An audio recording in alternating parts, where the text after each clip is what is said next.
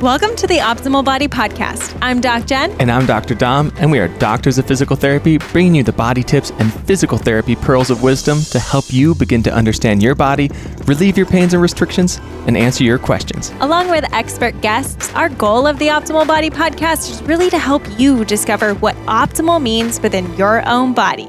Let's dive in.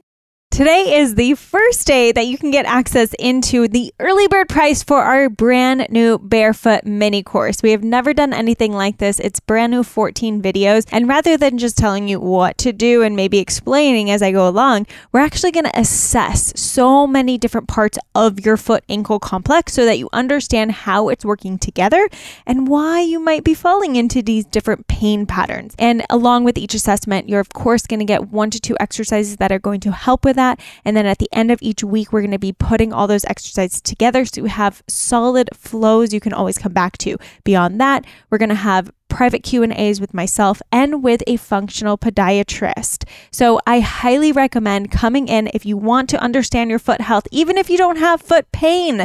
This isn't just about pain, this is about understanding your bare feet, getting them out of shoes, working them and moving them again because we understand, hopefully, that our feet are our foundation. It's what we move on and it really impacts everything up the chain from our Achilles, our calf, up to our knee, our hip, and our low back. So if we aren't taking care of our feet, we're going to run into problems down along the road. So please come join our barefoot mini course. It is just two weeks. It's not going to take you more than 10 minutes a day to watch and assess each video. And along with each assessment, you're going to get a workbook to work through and really help to understand your body even deeper. So I cannot wait. We're going to drop the link below, but it's docjenfit.com slash barefoot. Come learn about your foot, pass the link along because just for signing up for this barefoot mini course, you get access to win. so, just for signing up, not even just for posting, but just for signing up, you're going to have the opportunity to win some really cool prizes that are going to support your feet. So, come learn all about it at docjenfit.com slash barefoot. Pass the link along and excited to have you in. So, we're going to talk about that hand tingling. Maybe it can even turn into numbness if you've had that happen. Now, Mhm. a lot of times, a lot, I think people will automatically think carpal tunnel syndrome, which possibly, and we've done an episode on that as well. So, you can go back and listen to that one. However, today we're specifically talking about compression of the nerve at the at the elbow. So this is when you think of like your funny bone, right? And you kind of like hit your funny bone. It's right on the inside of that elbow and it makes that like really uncomfortable feeling.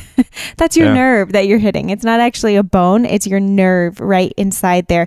So that can become compressed and over time it can send signals down to the hand because that's where your nerve comes all the way down into like the pinky and the ring finger and over time start to create that tingling, that irritation, maybe even into that like numbness and weakness.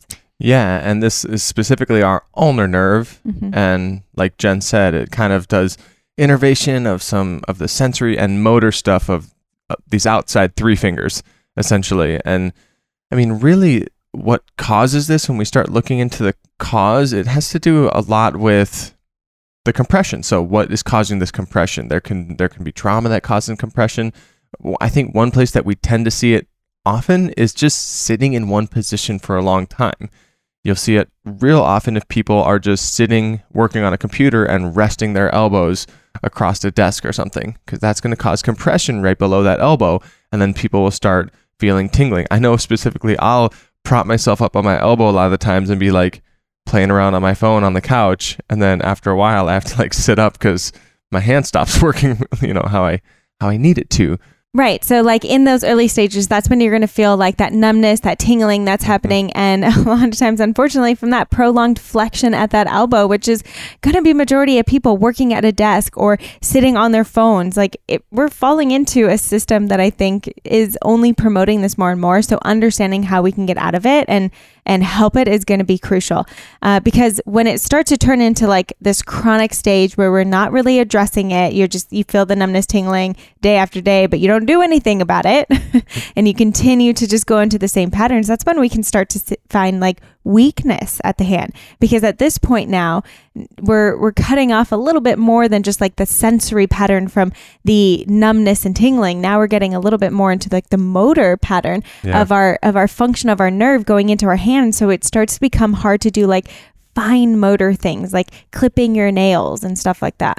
Yeah, clipping your nails or typing or Yeah. you know the coordination. Your coordination will start to go. So like if you're trying to tap finger by finger, that's something that we'll do with people in the clinic to just see like, hey, how's your fine motor coordination going? And the last thing that Jen kind of alluded to or mentioned is weakness. So if you notice in that hand, you're really starting to feel like it's hard to fully squeeze as hard or, or as strong as you can with the other hand, or as strong as you you used to be able to then that's really a sign of this progressing, especially if it's not when you're just sitting with that compression on there or in the position, if it's just happening throughout the day.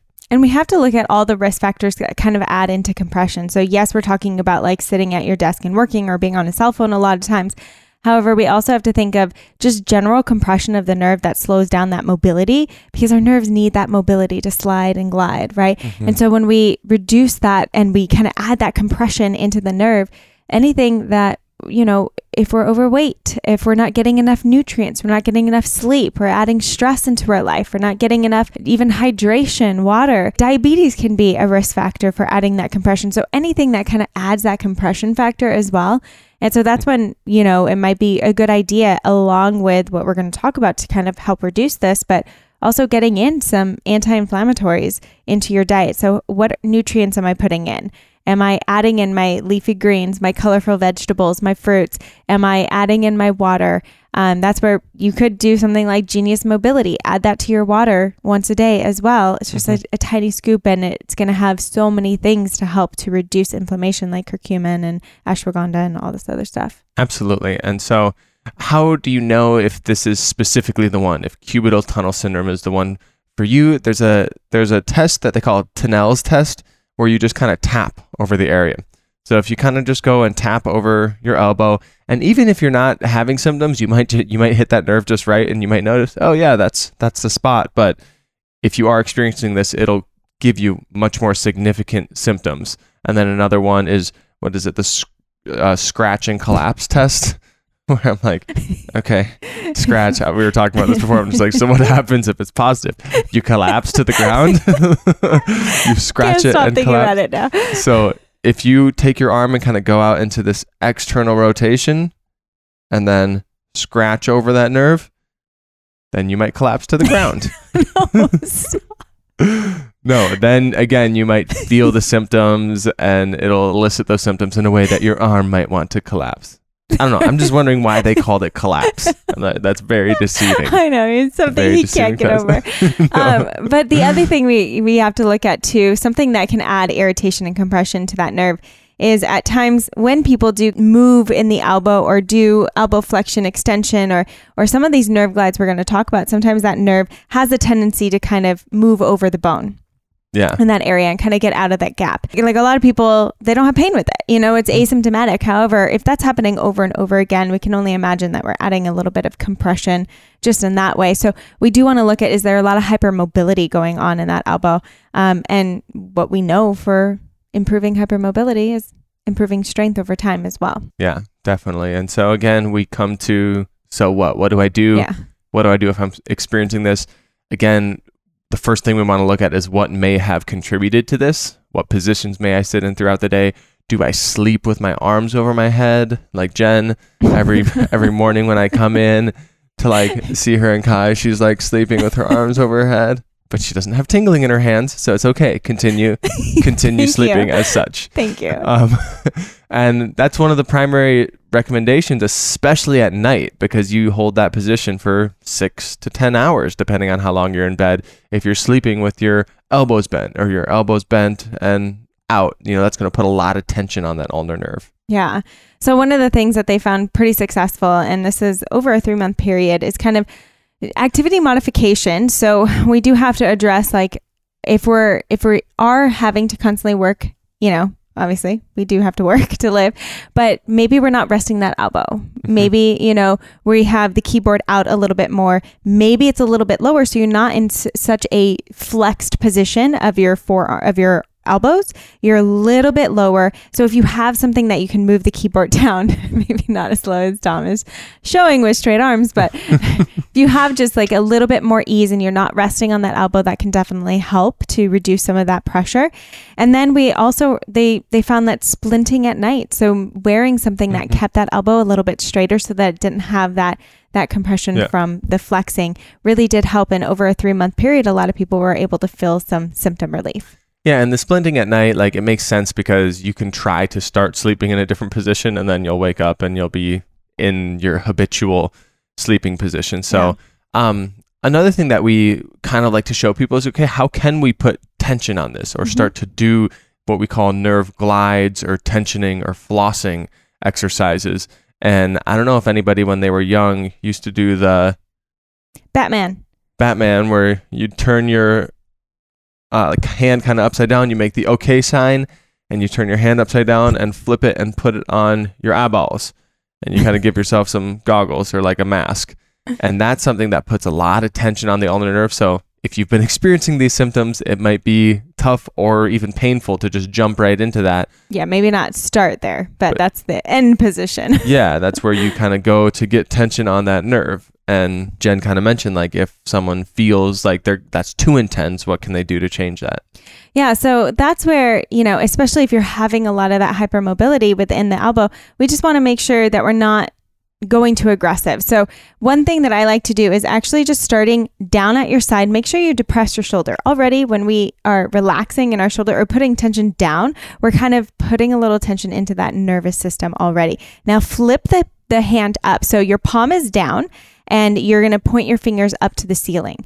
Okay. Now, already, and then bring your arms start to slowly just extend it out. If you feel that tingling into the the fingers, I mean, it might be a little bit more in the first and second finger, but it, you might even be able to get it into that pinky finger. Know that your nerves are all kind of running together, so you're you're getting some tensioning on that, even if it's not directly into that ulnar nerve just yet. And then you can just gently start to bring that bend that elbow in. So again, the palm is always going to be away from you and you're moving. However, again, if it's too much to flex in the arm, you can just barely bend the elbow and then move the head away from you. And that's also going to add some pressure and tension on that on that nerve. And if any of this is too much, if you're like, you know, this is a lot for me, what you can do is actually start to bend your head toward your hand. So if you come up and you bend your head toward your hand and relax, that's actually going to take some pressure off of it and Mhm. on pressure on, pressure off, pressure on, pressure off as you put your head toward your hand so that it's not so much tensioning and pulling because the moment we pull our head away from the hand, that's when it's more tension on the nerve. Yeah, and there's all these little, you know, tricky things we can do to put more or less tension on the nervous system because it's like one big spider web. You know, if we round our low back a little bit, we might even, you know, feel more tension down our arm because that's just going to pull a little bit more at the entire system. So you're just adding more tension into that whole central and peripheral nervous system. And, you know, a, a PT is a great person to explore this with, especially if you're 100%.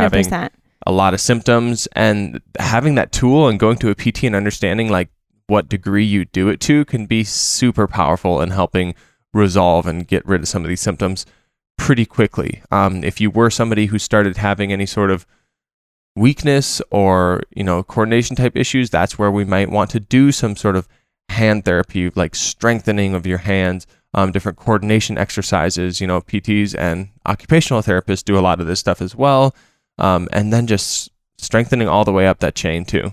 Exactly. And know that as we're talking about all this, it can sound a little bit overwhelming as to what to do with the nerves. And that's why I think it is important to go see a physical therapist in person. Anytime someone reaches out to me, you know, it's, I don't know where you need to start with your, your nerve um, gliding and your nerve flossing. It's so independent on every person.